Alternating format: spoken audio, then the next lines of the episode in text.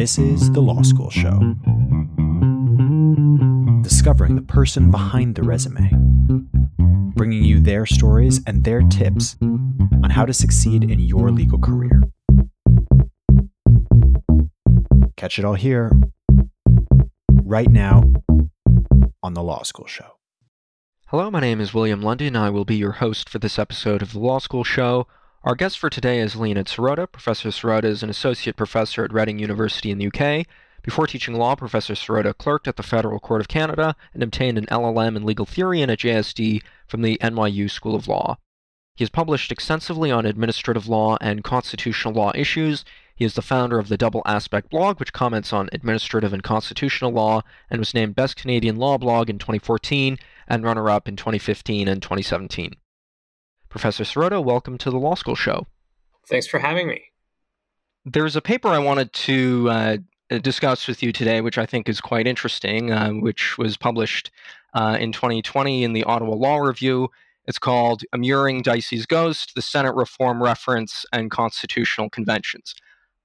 And if I understand the paper correctly, your, your take is basically that the Supreme Court in that decision has effectively departed um, from the strict distinction it made uh, between constitutional conventions and constitutional law with this this notion of of architecture. And you you, you agree with some aspect of that but also uh, critique it from uh, other aspects as well. So before we get into that why don't you uh, maybe explain to us a little bit about that that sort of where this distinction or this purported distinction between conventions and, and constitutional law comes from.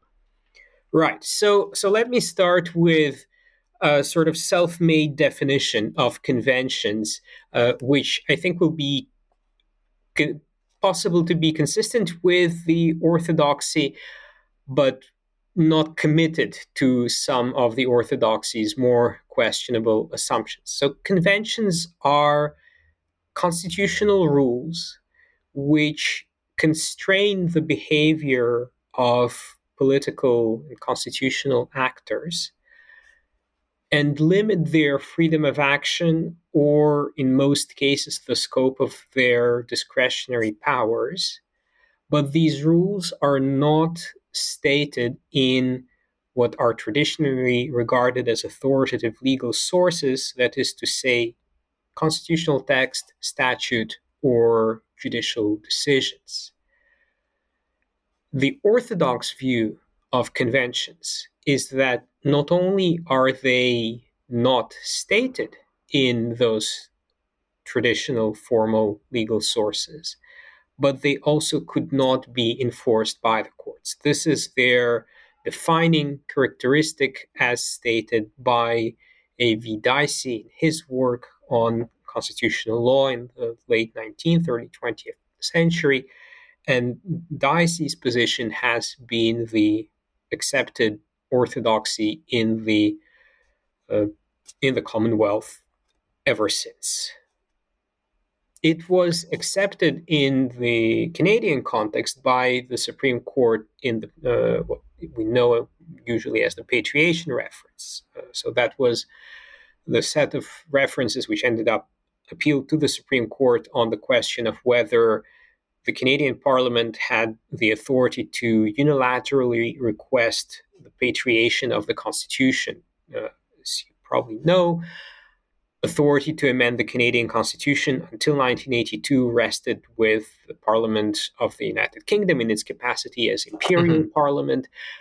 The Canadian Parliament wanted to bring the Constitution home, ch- uh, change it by adding a Charter of Rights, uh, an amending formula, and some other provisions. For example, Section 35, which uh, constitutionalizes some Aboriginal rights.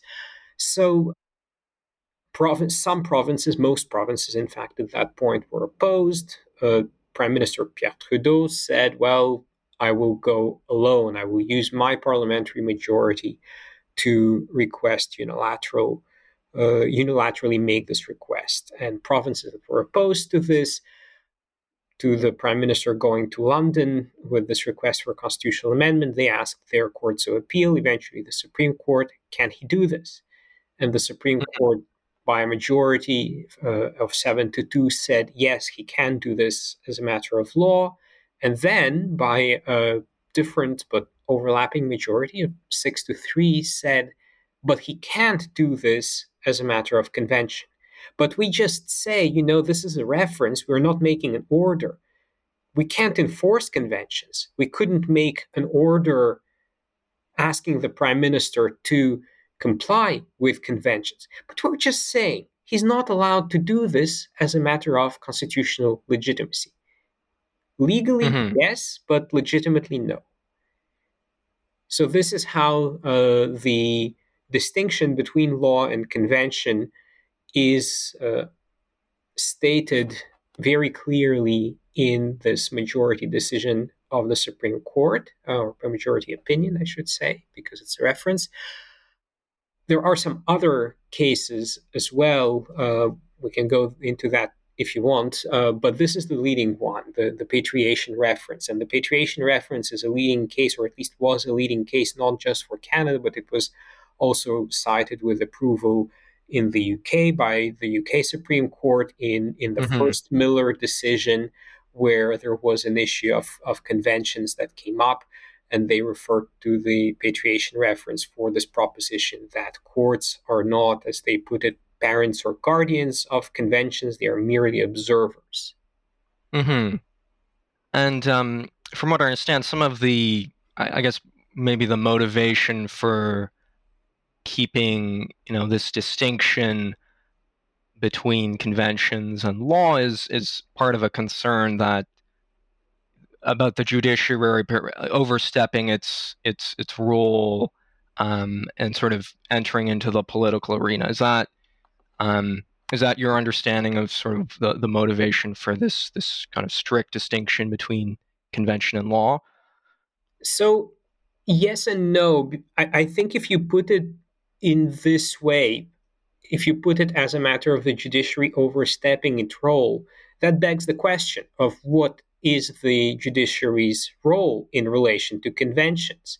And if you simply mm-hmm. stipulate that it is not the judiciary's role to enforce conventions, and I think that Dicey, for example, in his work, that's essentially what he did. He stipulated that he says, well, those conventions are not enforced by the courts. Why? There isn't much of an explanation. And then mm-hmm. for subsequent writers and judges who just accept this, that this is how it is, that Dicey is right because he's Dicey, then to say, well, it's not the court's role to enforce conventions, that begs the question. Now, there are other arguments that some of those writers have also advanced. They have said conventions are insufficiently clear, they are not uh, precise enough for the courts to either perhaps even understand them or at least enforce them. Or they have said, well, the courts uh, should not meddle with the, uh, these highly political rules because doing so will produce bad consequences, either in the sense of undermining the independence of the courts or their insulation from politics, or perhaps it will interfere with the sound working of our high politics because the courts are, are meddling without fully knowing what they're up to. Mm-hmm. So those are, are more substantive arguments. But to simply say it's not the court's role to enforce convention, well, that depends on on explaining why it is not the court's role. Now, in the patriation reference, the Supreme Court of Canada makes another suggestion and says, well, it's not the court's role because courts cannot enforce rules that originate in uh, the political practice, as conventions right. do. And this is a perplexing argument in, in that the court so the court says well the court would be making new rules those rules haven't been recognized before in again either a constitutional text or a judicial precedent so the court cannot create them now this is a perplexing argument in that mm-hmm. courts have recognized constitutional common law rules uh, in the past and the question is, well, why why wouldn't they recognize conventions as uh, as new constitutional common law rules? But that was what the Supreme Court said. We are we cannot make new rules. There is no common law of constitutional law, and yet they do they do say at the same time that actually there are common law constitutional rules. Yes, and I guess that kind of leads us into the Senate reform reference where, um, or your paper on the Senate reform reference where you say that, you know, implicitly, court is relying on these these constitutional conventions about the Senate to strike down a law as as unconstitutional. So maybe you could explain, um, you know, why how, how you came to that conclusion. So so let's take a step back first and just mm-hmm. remind mm-hmm. uh, the listeners about the Senate Senate reform reference and what it was about. So, the uh, government at the time had uh, developed several somewhat different uh, proposals for changing the way in which uh, senators would be chosen. Uh, there were different versions of, of those reforms, but the basic idea was that there would be elections which would be described as consultative and non binding, but people would be elected uh, in uh, the provinces of Canada to represent those provinces in the Senate and the expectation would then be, although that would not be stated in the law, but the expectation would then would then be that the prime minister, who normally recommends the appointment of senators to the governor general, advises the governor general to appoint such or such a person to the Senate, uh, the prime minister would be at the very least under pressure to appoint those people who to recommend the appointment of people who have been elected as prospective nominees. So that was the the basic concept, and and and then there were a couple of other questions, including the abolition of the Senate. Mm-hmm. The Supreme Court. So the here's why this is potentially troubling. Uh, this reform the Senate, generally speaking, defers to the House of Commons because it knows that it is not an elected body. And so it doesn't have the legitimacy to be an equal partner of the elected House of Commons. The Senate traditionally is, most people accept that the Senate can sometimes propose amendments to bills. The Senate, I think, is often recognized as uh, being perhaps more attentive to the detail of legislative proposals than the House of Commons. There is often uh, a lot of expertise among the members of the Senate that mm-hmm. sometimes the Commons lack.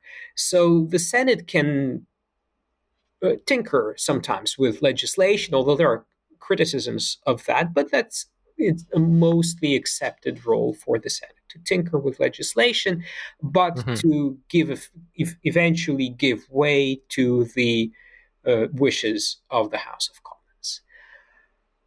If the Senate comes to consist of people who have a democratic mandate, although ostensibly appointed by the prime minister, but appointed by virtue of having a democratic mandate, the Senate will come to see its role quite differently. The, there is no longer a reason for the Senate to be as deferential as it has been to the House of Commons. And so this changes the way the Constitution works. The deference of the Senate to the House of Commons is one of the universally recognized conventions of the Canadian Constitution it's not quite as firm a convention as some others. It's not as firm a convention, for example, as the Governor General assenting to legislation that has been passed by the Senate and the Commons.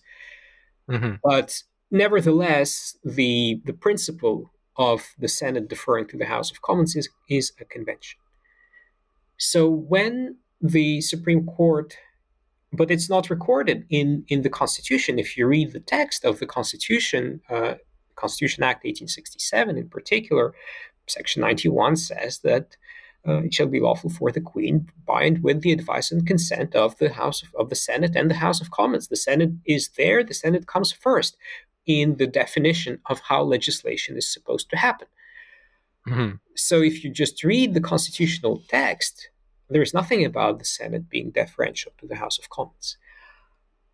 And so the federal government said, well, we want to change the way the Senate uh, effectively is appointed. There is also the, what the Constitution says about the appointment of senators itself is that the, uh, the Governor General shall summon qualified persons to the Senate.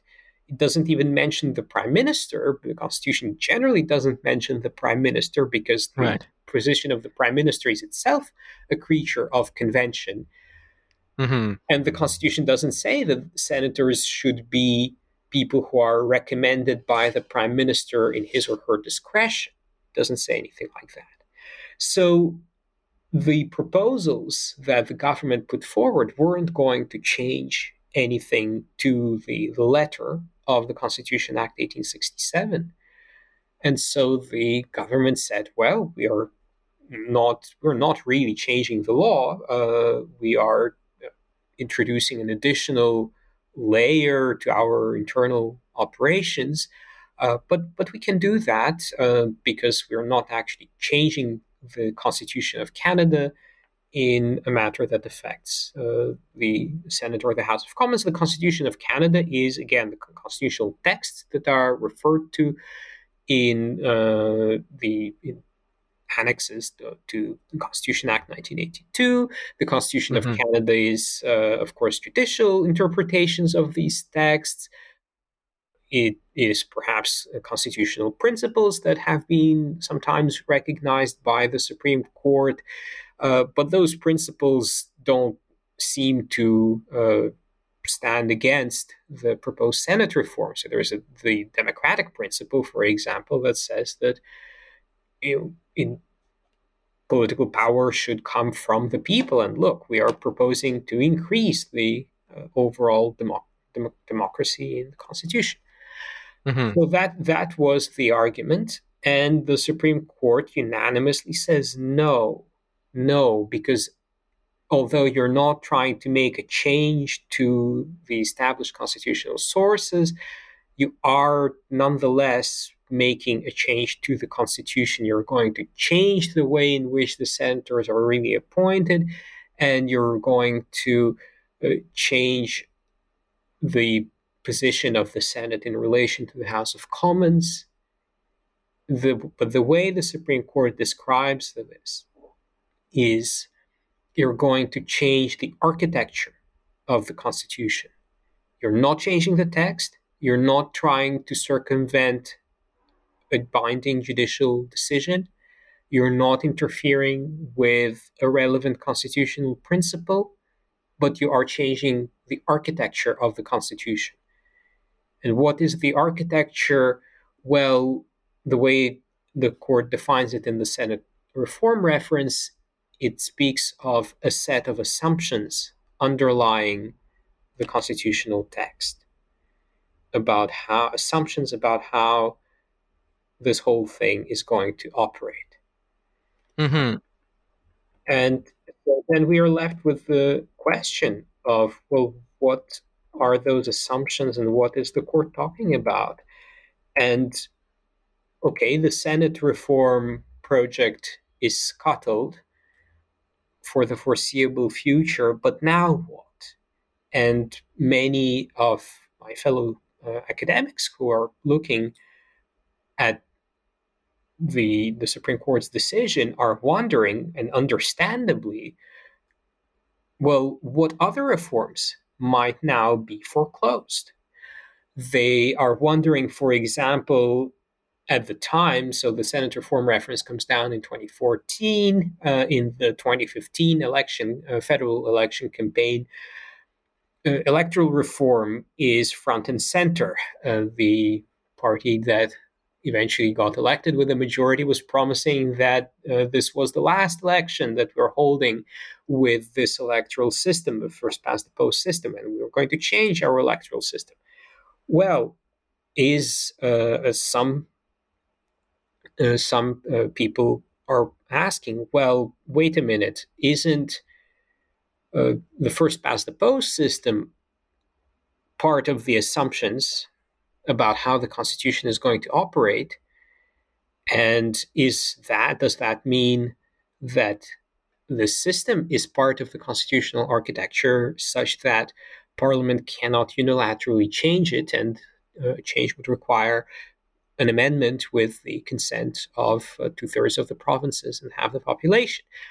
Uh, that's just one example. There are other reforms that we might think of as interfering perhaps with constitutional architecture and be- because the court doesn't give us a very good definition of what constitutional architecture consists of and so this is this is the the backstory to uh, or part of the backstory to to uh, how I came to this subject. The other part of the backstory is that uh, Fabien Gélinas and I wrote before the Senate reference, the Senate Reform reference was decided. Uh, we wrote an article saying, look, one key component uh, or one key consideration that the court really needs to pay attention to is uh, those conventions about how senators are appointed and the convention that the Senate defers to the House of Commons. A realistic and sound un- answer to the reference questions has to take into account the fact that the government's, the federal government's proposals are potentially going to interfere with conventions. And mm-hmm. in in the reference itself, the court doesn't mention conventions at all in, in its opinion, the, the court speaks a lot, or in, in parts of its opinion, the court relies a lot on the this concept of architecture, but it doesn't say anything about conventions. And yet, the the answer that it gives seems consistent with the idea of making sure that those conventions that are central to how the Senate operates are protected. And so my take on the, the Senate reform reference was that when the court speaks of assumptions underlying the text, those assumptions are con- the conventions that the court doesn't want to mention, perhaps because it is uh, still feeling the pressure of this orthodox conception of conventions as not being legal rules and it would be something of a jurisprudential revolution to say no actually this, the the patriation reference was wrongly decided we shouldn't have embraced this distinction dicey was wrong the uk supreme court in the first miller decision was uh, well that that came later so that no that um, that's not relevant uh, but to say that all those people before were wrong uh, the court, the Supreme Court, doesn't want to go there. But mm-hmm. What are those assumptions underlying the text? It is the conventions. And if you, and this is not just uh, conjecture that those the conventions were assumed to underlie the text, because if you go into the Confederation debates, if you see what the framers of the Constitution in 1867 thought about what they were doing, you can tell very clearly, and, and in fact, to an even greater extent than the Supreme Court recognized, that they mm-hmm. knew very well how this was going to operate. They knew very well that the Senate. Uh, so the, the phrase that everybody knows about the Senate is that it's the chamber of sober second thought. And that's right. what the, the Supreme Court says. The, the framers expected the Senate to be this relatively independent chamber of sober second thought. But actually, it's a little bit more complicated than that because although the framers did have this idea that uh, the Senate was going to be the saucer in which you, pool, you, you pour the proposals that come out of the House of Commons for them to cool down before and be drunk. They also recognized that, unlike in the United Kingdom with the House of Lords, members of the Canadian Senate are not going to represent some distinct social class despite mm-hmm. the fact that they're supposed to be the wealthier members uh, of the community uh, with the property requirements that were, were quite serious at the time. Uh, still, the framers say no, they, they are not going to be from a distinct social class. They're not really representing uh, the a distinct set of political interests. They come from the same community as the members of the House of Commons and mm-hmm. uh, so they under they will fully understand that their legitimacy as members of the legislature is uh, is limited. The, the real uh, legitimate part of the legislature is the House of Commons, and so they will. At the end of the day, yes, they might uh, cool things down. Yes, they will supply sober second thought, but they will give way to the House of Commons, and this is why we want an appointed Senate uh, example, uh, George Brown said that's that's why we want an appointed upper house. The uh, legislature of the province of Canada uh, had for a period of time an elected upper house. He didn't like mm-hmm. that. He said no, that creates the possibility of conflict between the Senate and the House of Commons, and then uh, we get gridlock, uh, which we are all familiar with from the United States uh, in the recent years and perhaps even decades, uh, quite a lot. Uh, mm-hmm. So we don't want that. Uh, and this is why we should have an appointed upper house so that it will know that it ought to give way to the House of Commons, at least after uh, perhaps an initial uh, attempt to cool things down a bit. Uh, and we have John A. Macdonald who is saying, look, the ultimately uh, the sympathy, or I don't recall if that's the exact word he uses, but ultimately the, the harmony between the Senate and the House of Commons is going to be brought about by the fact that it's going to be the prime minister recommending senatorial appointments, and he will recommend the appointment of people from his own party. So, and this is in fact how the Senate operates. The, over mm-hmm. time, mm-hmm. uh, an incoming government manages to install its partisan allies in the Senate and uh, to create its its partisan uh, majority there. So uh, the framers were not naive. I think uh, the Supreme Court did them a bit of a disservice by just presenting the sober second thought aspect of, of their expectations. And then some people have said, look, the you know the court takes this naive approach. Maybe the framers were naive. No, they were actually uh, perhaps even cynical men. They certainly were very practical uh, politicians. They knew how the sausage yes. was made, uh, so so they expected those conventions to uh, be operative really from from day one, uh, as, as, they were. And then, of course, when the amending formula is written in, in 1982, and it uh, speaks of the method of selecting senators, well, those conventions have now been around for uh, what 125 years uh, or 115 years uh, at that point, and everybody understands them. And mm-hmm. the the amending formula is written the way it is, uh, with those conventions in mind. So the, the amending formula is written with these um, these conventions in mind.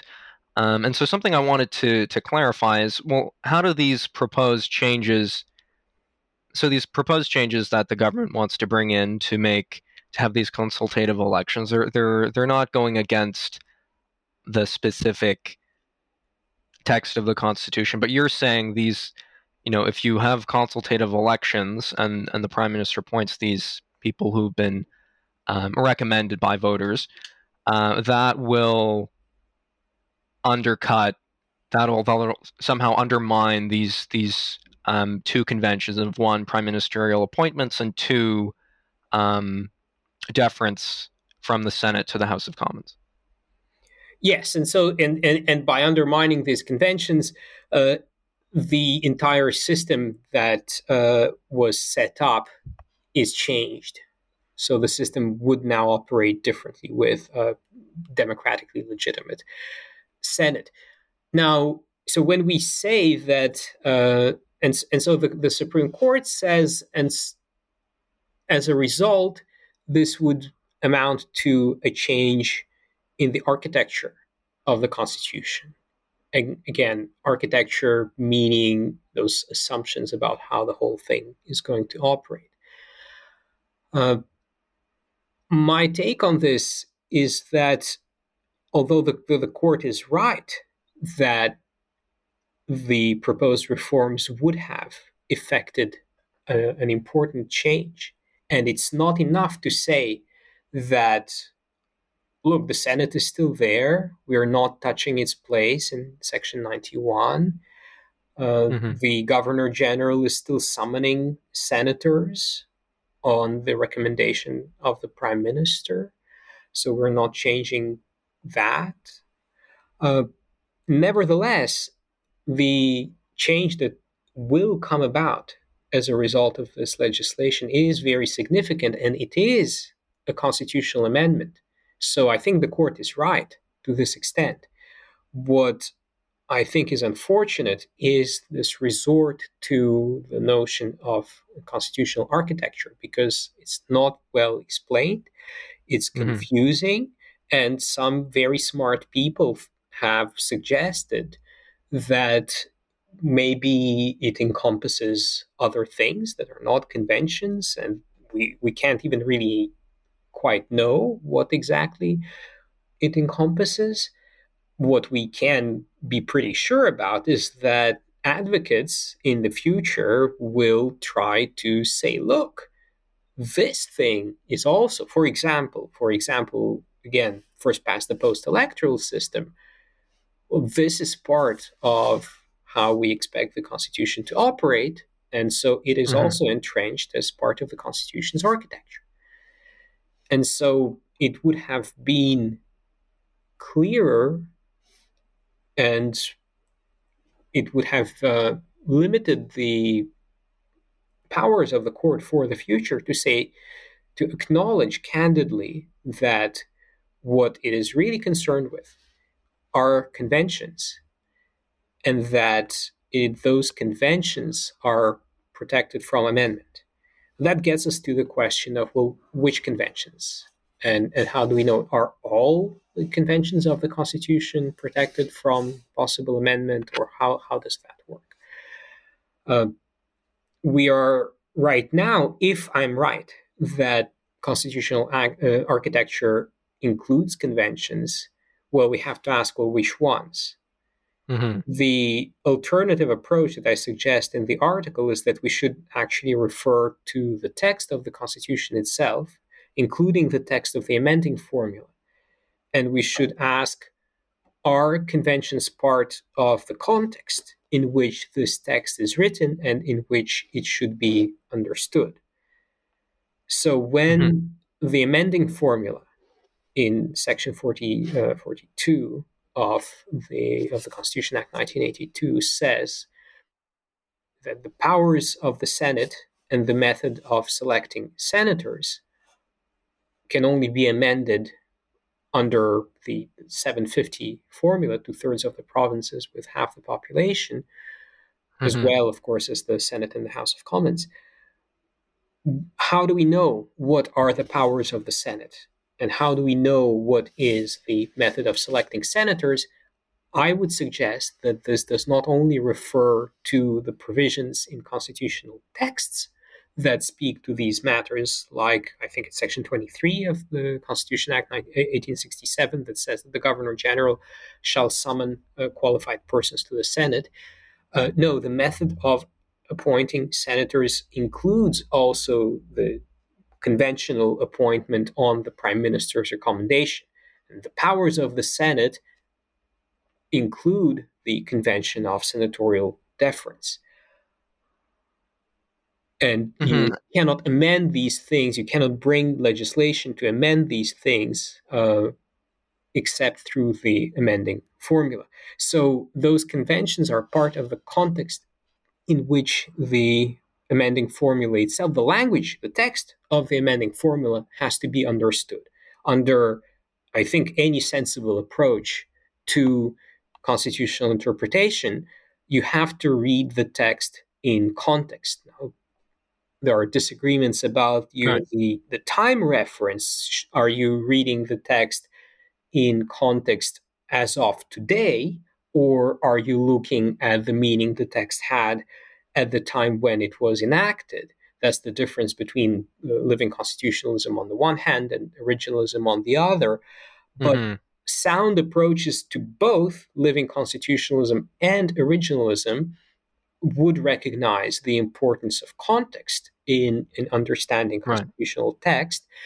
And uh, this context I submit includes conventions. And um, just a, a, question specifically on on that, on the reference to the the powers of the Senate and the method of appointing senators. So for me, it's it's it's kind of clear how uh, the legislation that was proposed would kind of affect the the method of appointing senators. If you know you you take into account that uh, the assumption, the underlying assumption, the the convention that the prime minister recommends the the appointees to the governor general, and then the governor general appoints them. Um, but for me, it was a little less clear of how this change would um, kind of reduce the or affect the you know the, the powers of the Senate in, in a way. It, uh, I mean, the, the powers of the Senate, in one sense, are sort of defined or, or, explained in the Constitution. They they basically have the same powers as the House of Commons, um, and so it's not clear if you know is this legislation uh, is it really expanding the legislative authority of the Senate? It, it's not really contracting the legislative authority of the Senate, at least not on its face.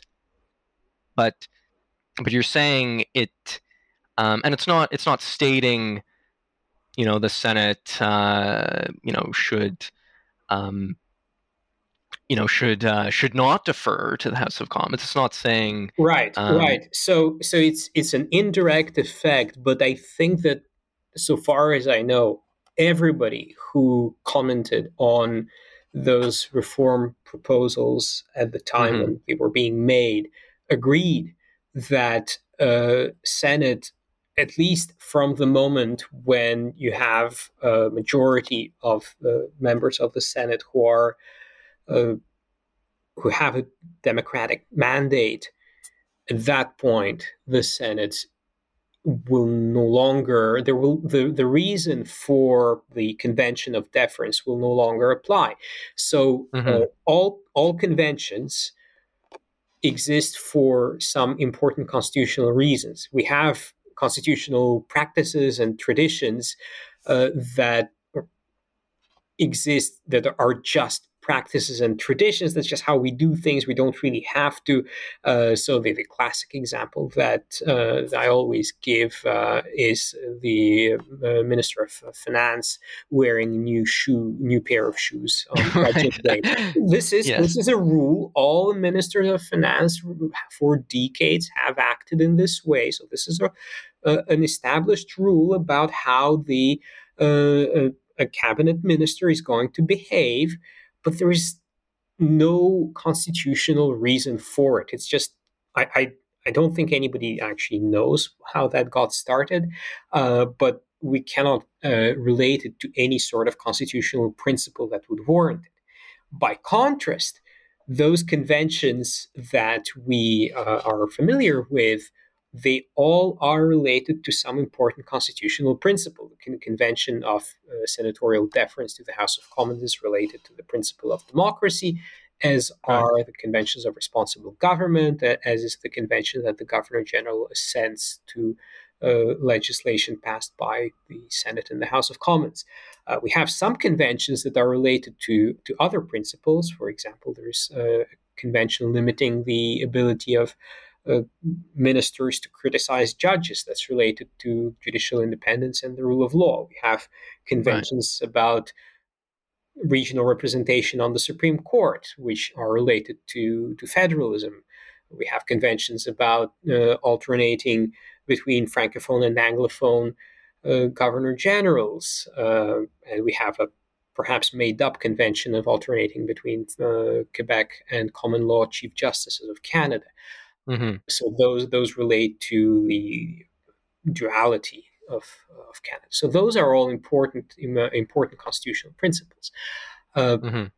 Now, if you make senators, uh, if you give them a democratic mandate, albeit a little convoluted, a little bit indirect, but still you're given uh, you're giving them this democratic mandate. The reason for the convention of deference goes away. They yeah. no longer have uh, the the reason uh, used to be that they lack this democratic authority, as was recognized by uh, Brown and Macdonald way back when. Uh, you take this reason away, as again Brown anticipated and knew, they will start opposing the will of the uh, House of Commons. There is no longer a reason why they shouldn't. Mm-hmm. And do you think the um, so so now I, I I think most people will agree that um, well generally speaking the Senate does defer to the will of the House of Commons, but in the past and not in the in not so distant past, the the Senate has uh, at times defeated legislation passed by the House of Commons, or, or that was um, that received like uh, um, majority support in the House of Commons. So, um, do, do you think that does that does that undercut the the argument at all that um, there's this convention that that should be sort of recognized if if it's if it's not really a hard and fast rule because sometimes the Senate actually doesn't defer to the House of Commons.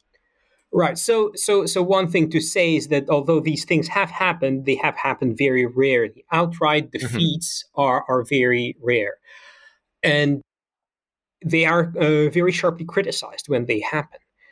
Mm-hmm. But what uh, Andrew Heard, who uh, is the scholar who literally wrote the book on constitutional conventions in Canada, he has uh, he suggests that we can think of conventions as falling into slightly different categories. Some are absolutely rigid, and uh, any departure from them would be a dramatic challenge to how the Constitution operates.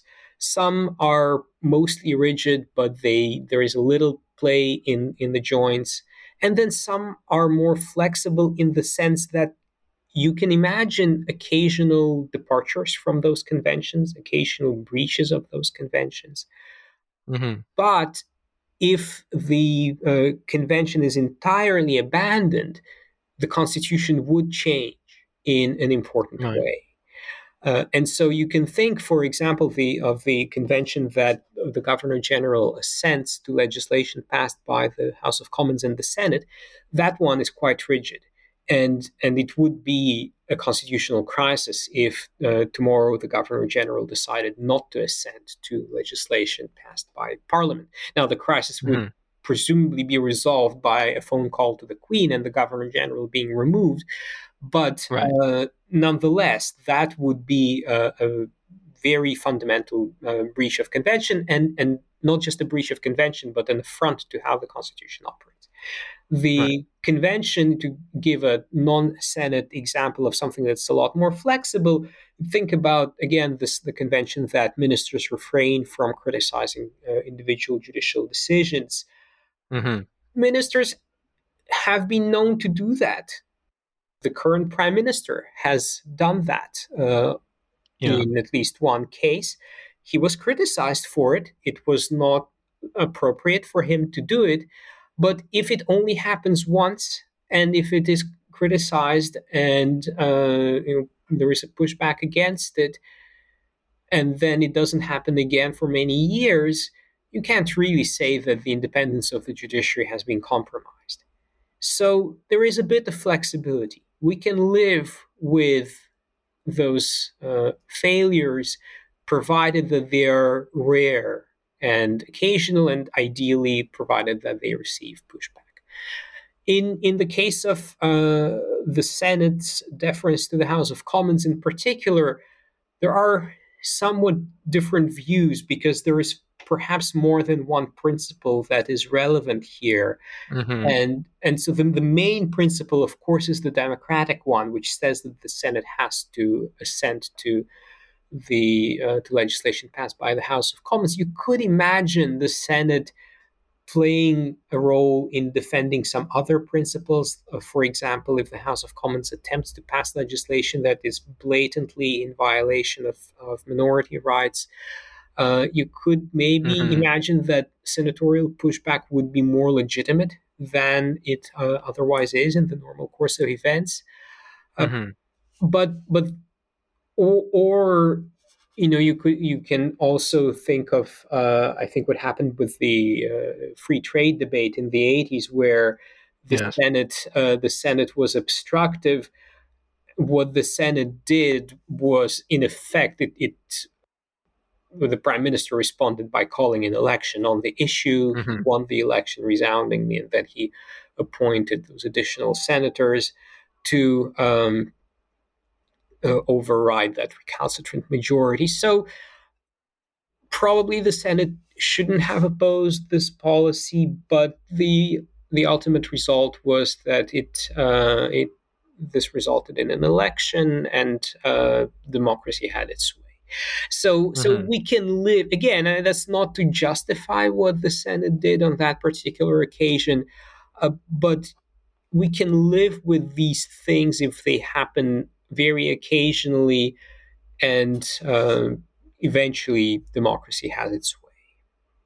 But mm-hmm. I and I don't. So the fact that a handful of such cases have happened in a few decades, and they have, but if it's a handful over the course of several decades, I think we still have to say that there is, in fact, a practice, uh, and more than a practice, but a, a strong convention of deference. Mm-hmm. And we know that the, there are there have been cases where we know that there was initially opposition in the Senate there, to a uh, uh, proposal from the House of Commons. The Senate perhaps even tried to push back and make amendments and send the, the, matter back to the House of Commons. But when the House of Commons passed it again, the Senate said, "Okay, well, I guess you win." So that's mm-hmm. that's how we expect this convention to operate, and, and that's how it does operate. and so, so just uh, one more thing on on the sort of a relationship between the House of Commons and the Senate. You know, one question an observer might ask is, well, you know, do we really need to constitutionalize this convention of deference? Do we really need to sort of read this into the text of the Constitution? Because if we look at other Commonwealth jurisdictions, if we look at, for example, uh, the United Kingdom, uh, they had a similar uh, sort of issue with uh, you know the House of Commons representing the popular will, the House of Lords um, not representing, not being um, having a democratic mandate, and having the ability, in theory, to thwart um, legislation that was approved by the House.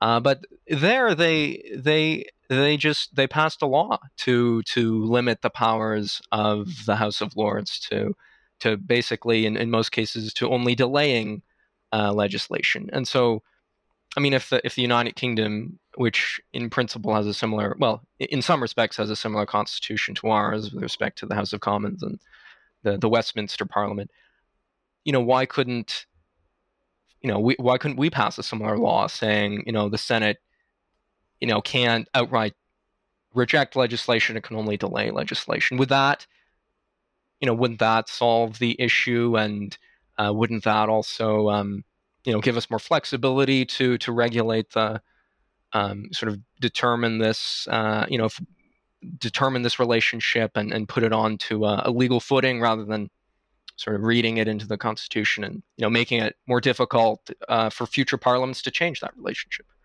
Right. So. Um, two things. One is that the uh, what what the UK did by law is what our conventions already do. Not not mm-hmm. exactly, mm-hmm. but uh, what the UK did by law was to deny the House of Lords the ability to block legislation, and that's what our convention already does. So we, mm-hmm. in a sense, we uh, we don't particularly need legislation along those lines. We already have this rule uh, that mm-hmm. is not in legislation. Now, the uh, other thing, though, is that to enact a law that takes the Senate's powers away, you uh-huh. would actually need a constitutional amendment because ostensibly blocking laws enacted refusing assent to laws passed by the House of Commons is within the powers of the Senate. Right. And so to pass the equivalent of the UK's Parliament Acts, you would need an amendment under Section 42 of the Constitution Act uh, 1982. Mm-hmm. And now the example that uh, you could have given that goes the other way is Australia. In Australia, uh, the Senate is elected and right. can oppose legislation uh, passed by the House of Representatives. And I don't know how frequently this happens in real life, but the famous example of it happening is their uh, and they have uh, it's it's also so again I'm not an expert on how this works, but they have mechanisms to normally uh, to try to bring about uh, correspondence between the partisan inclinations of the Senate and the uh, House of Representatives. The prime minister can trigger a dissolution of the houses, elections. So they have at least uh, uh, some mechanisms to resolve those problems that we don't have, uh, right. and which is the one reason why those attempts to create an elected Senate without doing anything else are so irresponsible. Is in uh, yeah. typically in the not in the United States, admittedly, but in other democracies with two elected uh, houses of parliament, there is usually some kind of mechanism to resolve at least some of their conflicts. Uh, and that is the case in Australia. But what uh, famously, notoriously happened in 1975 was that the Senate was blocking the budget that the House of Representatives had passed. Mm-hmm. Confidence in a government is normally determined in the lower house, in the House of Commons. Yes. But the government was unable to obtain supply, and so the country was uh, rushing headlong towards uh, a financial uh, crisis, towards uh, what the Americans call government shutdown. Mm-hmm. And uh, to prevent that, the governor general intervened by dismissing the prime minister, even though the prime minister had the confidence of the House of of the House of Representatives. The uh, he appointed the leader of the opposition as new prime minister. The um, upper house passed the budget, and then the new prime minister called an election. And that was a terrible constitutional crisis because the vice regal, uh, the, the uh, representative of the monarchy, intervened and uh, removed from power the person who had the democratic mandate to be prime minister. Uh, so this happened in 1975. It fortunately hasn't happened since then, but these things can potentially happen when you have two elected uh, houses in the legislature. And so that's not to say that we shouldn't have an elected Senate, but if we are going to do that, we should give some very serious thought to possibility of such conflicts happening. We mm-hmm. probably should try to have some kind of mechanism for resolving those conflicts, either by triggering an election or by some kind of joint sitting uh, where we combine the votes in the House of Commons and the Senate.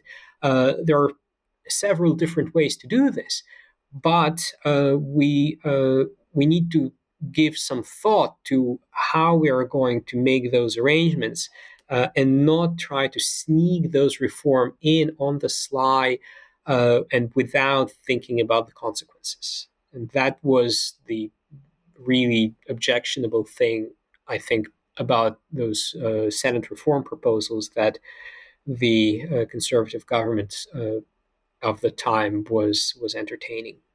Mm-hmm. And um, I just want to ask about uh, something you mentioned earlier. You, you said, um, you know, the in crit- critiquing the the Supreme Court's uh, discussion of of architecture, of constitutional architecture, there there you know there's the question of what you know what is included and what what's excluded, and uh, by extension, if if we're we're talking about you know the role of conventions uh, in constitutional law, I mean, what conventions? You, you could also ask, you know, what conventions should we you know recognize as you know legally part of the Constitution and enforceable, and uh, conventions which you know we you know are not. You know what? What about the view? You know, well, why why not include all of the conventions? Or should we? Uh, you know? Right. So so so the problem is that some conventions seem to you know, directly contradict and nullify the provisions of the of the written text. Uh, mm-hmm. So, for example, it's a very strong convention uh, without which the country would not exist uh, today. I, I, am confident of saying that that uh, the uh, federal uh, government does not disallow provincial legislation, no matter how objectionable it is. Uh, I think if the federal government tried to do that with laws from Quebec, Canada would no longer exist. yeah. Uh, even though there is no shortage of very objectionable laws uh, back in the past or now. Right. So this is a very strong convention, but but it uh, absolutely nullifies the uh, uh, fact that the, this power of uh, disallowance is in the text. It was used in the early decades of Confederation it was used even with the um, Alberta statutes in 1938, uh, mm-hmm. the, social credit uh, legislation. Uh, so the, this power uh, exists in, in, constitutional text, and so to to say that the the convention that uh, so imagine a future situation where the federal government disregards the convention and says that uh, and purports to disallow provincial uh, legislation, for a court to say, well, they don't have the power to disallow legislation because of this convention, that really does amount to rewriting the, the Constitution. Or mm-hmm. imagine mm-hmm. a Senate voting uh, to you know, block, uh, not, not, not voting in favor of a bill that has been passed by the House of Commons and somebody goes to court to say, well, this this is law, despite the fact that the Senate hasn't supported it. Again, this this overrides clear constitutional text, and, and so I don't think that we uh, it would be legitimate for the courts to do that. Uh, mm-hmm. Although, as I suggest in in the article, I think you know that line has been crossed already with the patriation reference, and and so the courts could say that the uh, action that is being complained about here is illegitimate. It's it's constitutionally legitimate. It's unconstitutional in the conventional sense. But in those cases, I think the the court would have to nevertheless give effect to the legal provisions that clearly authorize uh, the this this action.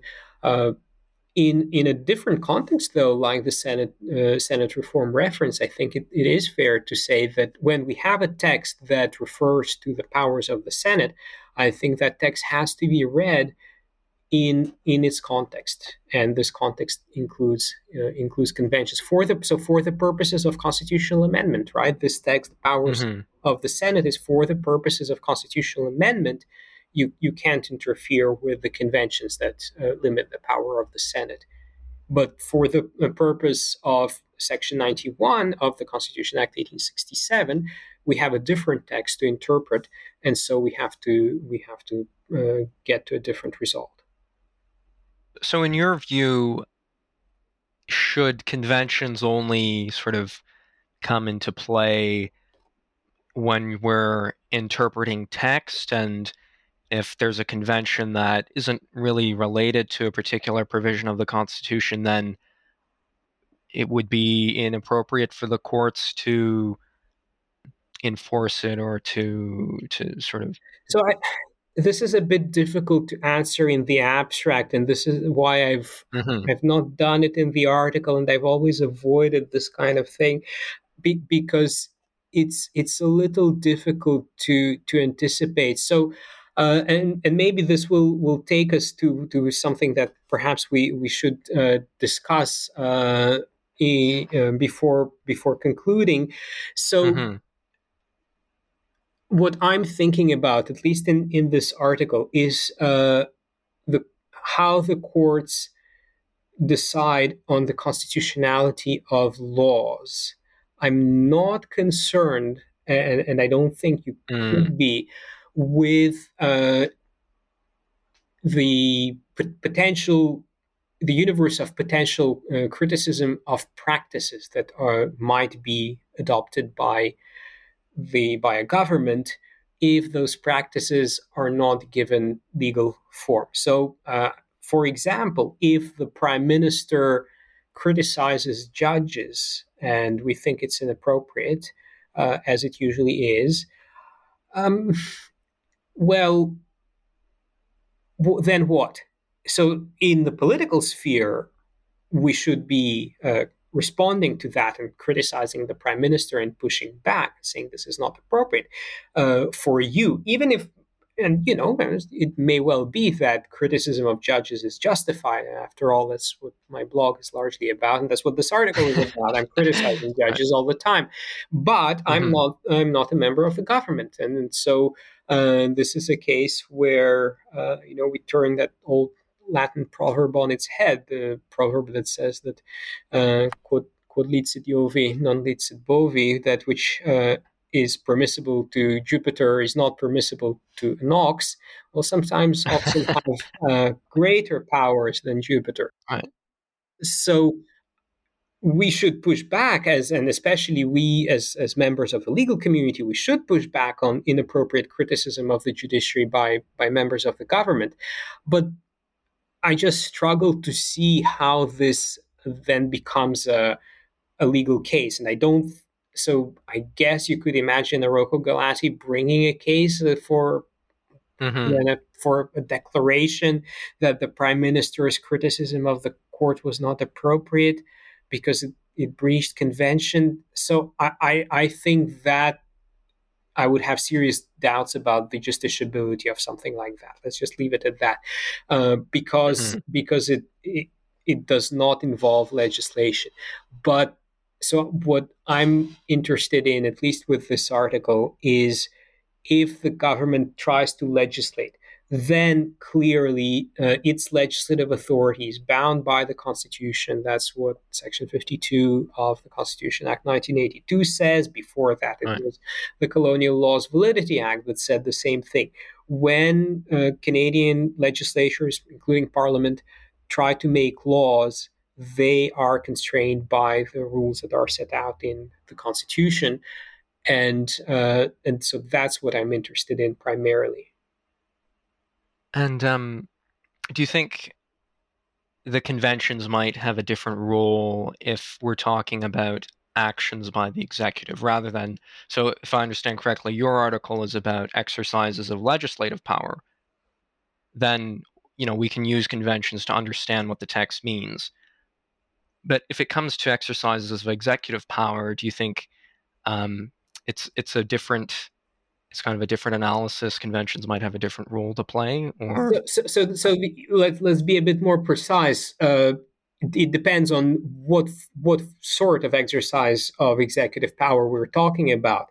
But for example, so some of uh, the scholars to, to whom I respond in, in this article are worried that, uh, for example, the, the prime minister, uh, current prime ministers uh, attempts to innovate by, for example, making appointments to the Senate from lists suggested by some independent uh, committee, or his practice to only appoint bilingual judges to the Supreme Court. Well, is that an interference with constitutional architecture? Is that an interference with uh, with conventions, perhaps, mm-hmm. if conventions are understood to be part of, of architecture? And what I say in the article is that there is, uh, you know, so th- there is nothing to uh, really attack when the prime minister is making those discretionary decisions. You can't force him to, uh, for example, appoint unilingual judges, right? He uh, is understood as having a discretion as to who is going to be appointed to the Supreme Court. And so, if he chooses to exercise this discretion by only appointing bilingual judges, well, that, that's within his uh, freedom of action. Uh, and it may be that his successors will feel it, that it would be wrong for them to depart from this practice. And mm-hmm. once this happens for a sufficient length of time or a sufficient number of prime ministers, you could very well imagine this crystallizing into a new constitutional convention.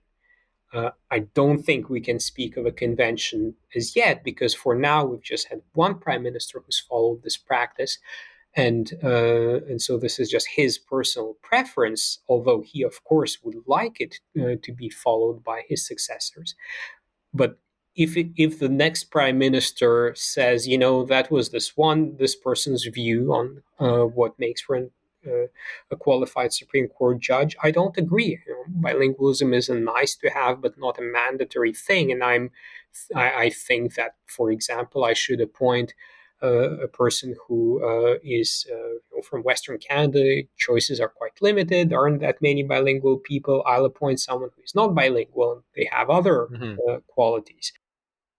Well, that's that's that. On the other hand, if you know let's say one or two uh, prime ministers uh, following this one also decide to follow this practice, then you can easily enough imagine a further prime minister in the future who says, you know, I don't know about this, but this seems to be how we do things here, and I'm bound to follow this uh, practice. At the, and at this point, we can say this clearly has become a convention. This is more than just a personal preference. This is more than just a, a practice because it is uh, tied to a constitutional principle, again, of uh, you know, the role of the court in a bilingual and by uh, in a bilingual uh, federation. Uh, and at that point, we can say there is a new constitutional convention. And so we have effected, or these several prime ministers acting in concert, uh, have effected constitutional change informally without resorting to the amending formula. But they have changed the constitution uh, by creating a new convention. The key difference between something like that and what the former prime minister was trying to do is that this is not done by law and and this is this is important because the law is um, an act of parliament even if it can be repealed is until the day it is repealed it is binding on people who disagree with it uh, including mm-hmm. on uh, you know, future parliaments until a future parliament repeals it uh, so this this uh, this what the, the, former prime minister was trying to do was a unilateral change to the constitution.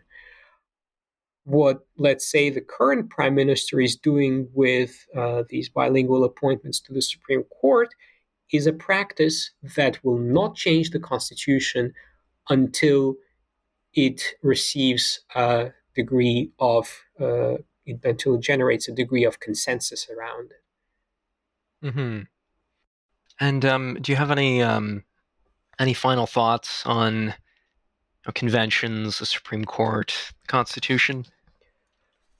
So let me say a couple of things. So one is uh, that we haven't touched at all on the second Miller opinion of the UK Supreme Court, in yes. which I think, and I, I have written about this, I think that the UK Supreme Court enforced what it took to be a constitutional convention, also without saying uh, that it was doing that. But I think that uh, the court, in effect, cre- developed a blueprint for judicial enforcement of uh, conventions in the future.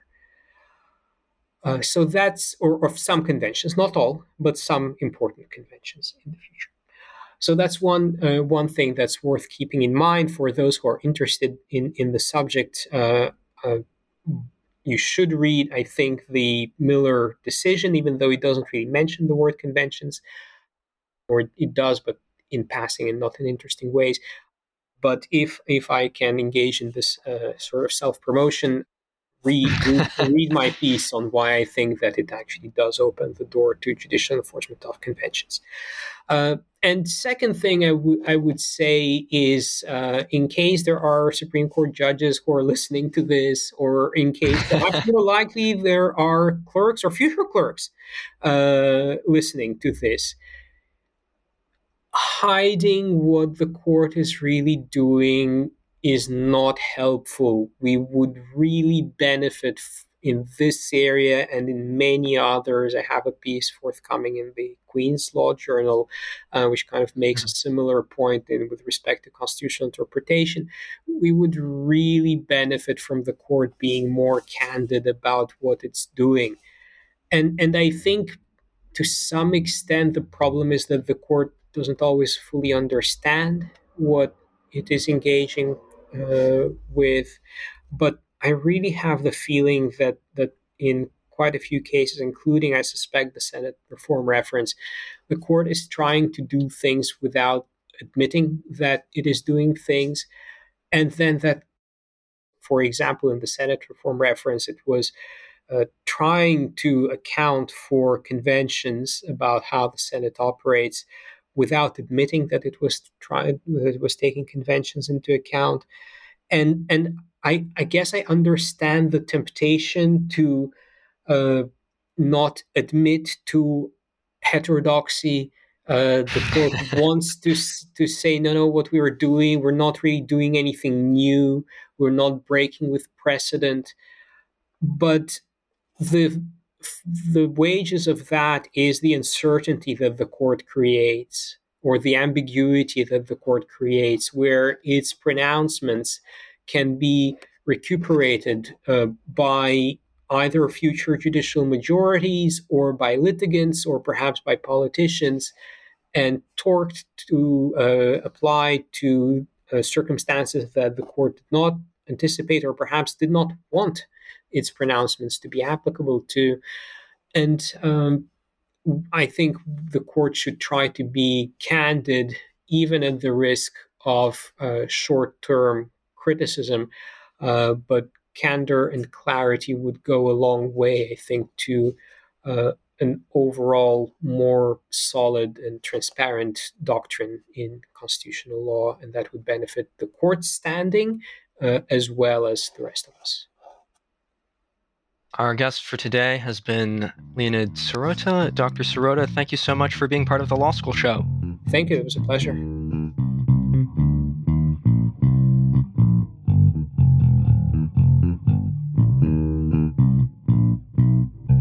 You've just been listening to The Law School Show.